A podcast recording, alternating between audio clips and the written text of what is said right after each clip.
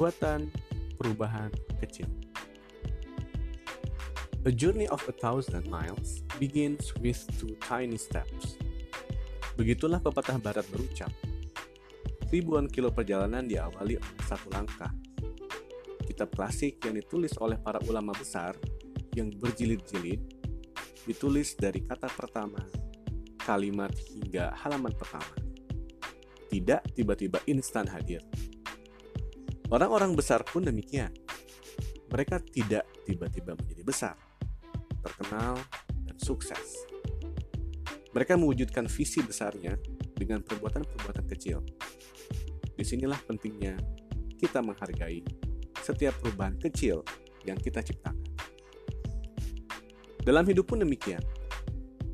Bila kita bercita-cita yang besar, misalnya ingin husnul khotimah, konsisten dalam kebaikan, penghasilan besar, karir bagus, dan keinginan-keinginan lainnya, itu semua tidak dapat tercipta secara instan. Tidak demikian. Semuanya melewati proses panjang dan tentunya dimulai dari hasil kecil. Perubahan kecil di sini bukan berarti minimalis, bukan berarti seadanya, dan hanya dilakukan sekali, lalu mati. Tidak demikian. Kecil namun konsisten. Kecil namun istiqomah. Dan terus menerus. Perubahan itu yang dapat menimbulkan perubahan besar.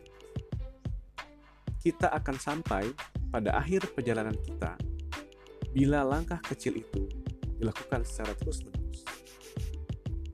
Titik terjauh manapun bisa ditempuh. Bila ditempuh dengan sabar, lambat laun akan tiba. Perbaikan terus-menerus ini, orang Jepang menyebutnya sebagai kaizen. Orang Barat menyebut sebagai continuous improvement. Dan kita menyebutnya alon-alon asal kelakon. Hal-hal besar tidak ujug-ujug ada, tanpa adanya perubahan-perubahan kecil yang dilakukan secara konsisten.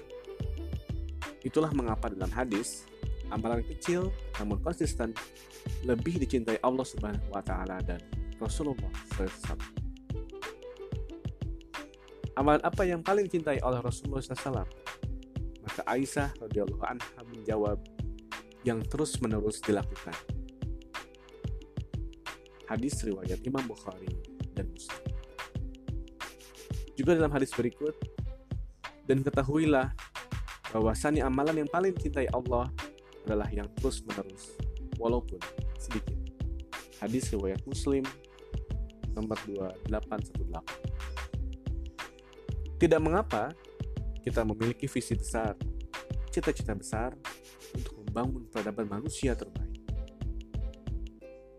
atau memiliki keinginan untuk mewujudkan baldatun thayyibatun wa rabbun ghafur, negeri adil makmur yang dicintai Allah Subhanahu wa Ta'ala. Keinginan besar dan tidak mungkin dilakukan sendiri tentu. Namun mimpi besar itu tetap saja harus diawali dan dilakukan melalui perubahan, langkah, dan perilaku kecil yang konsisten. Wallahu a'lam.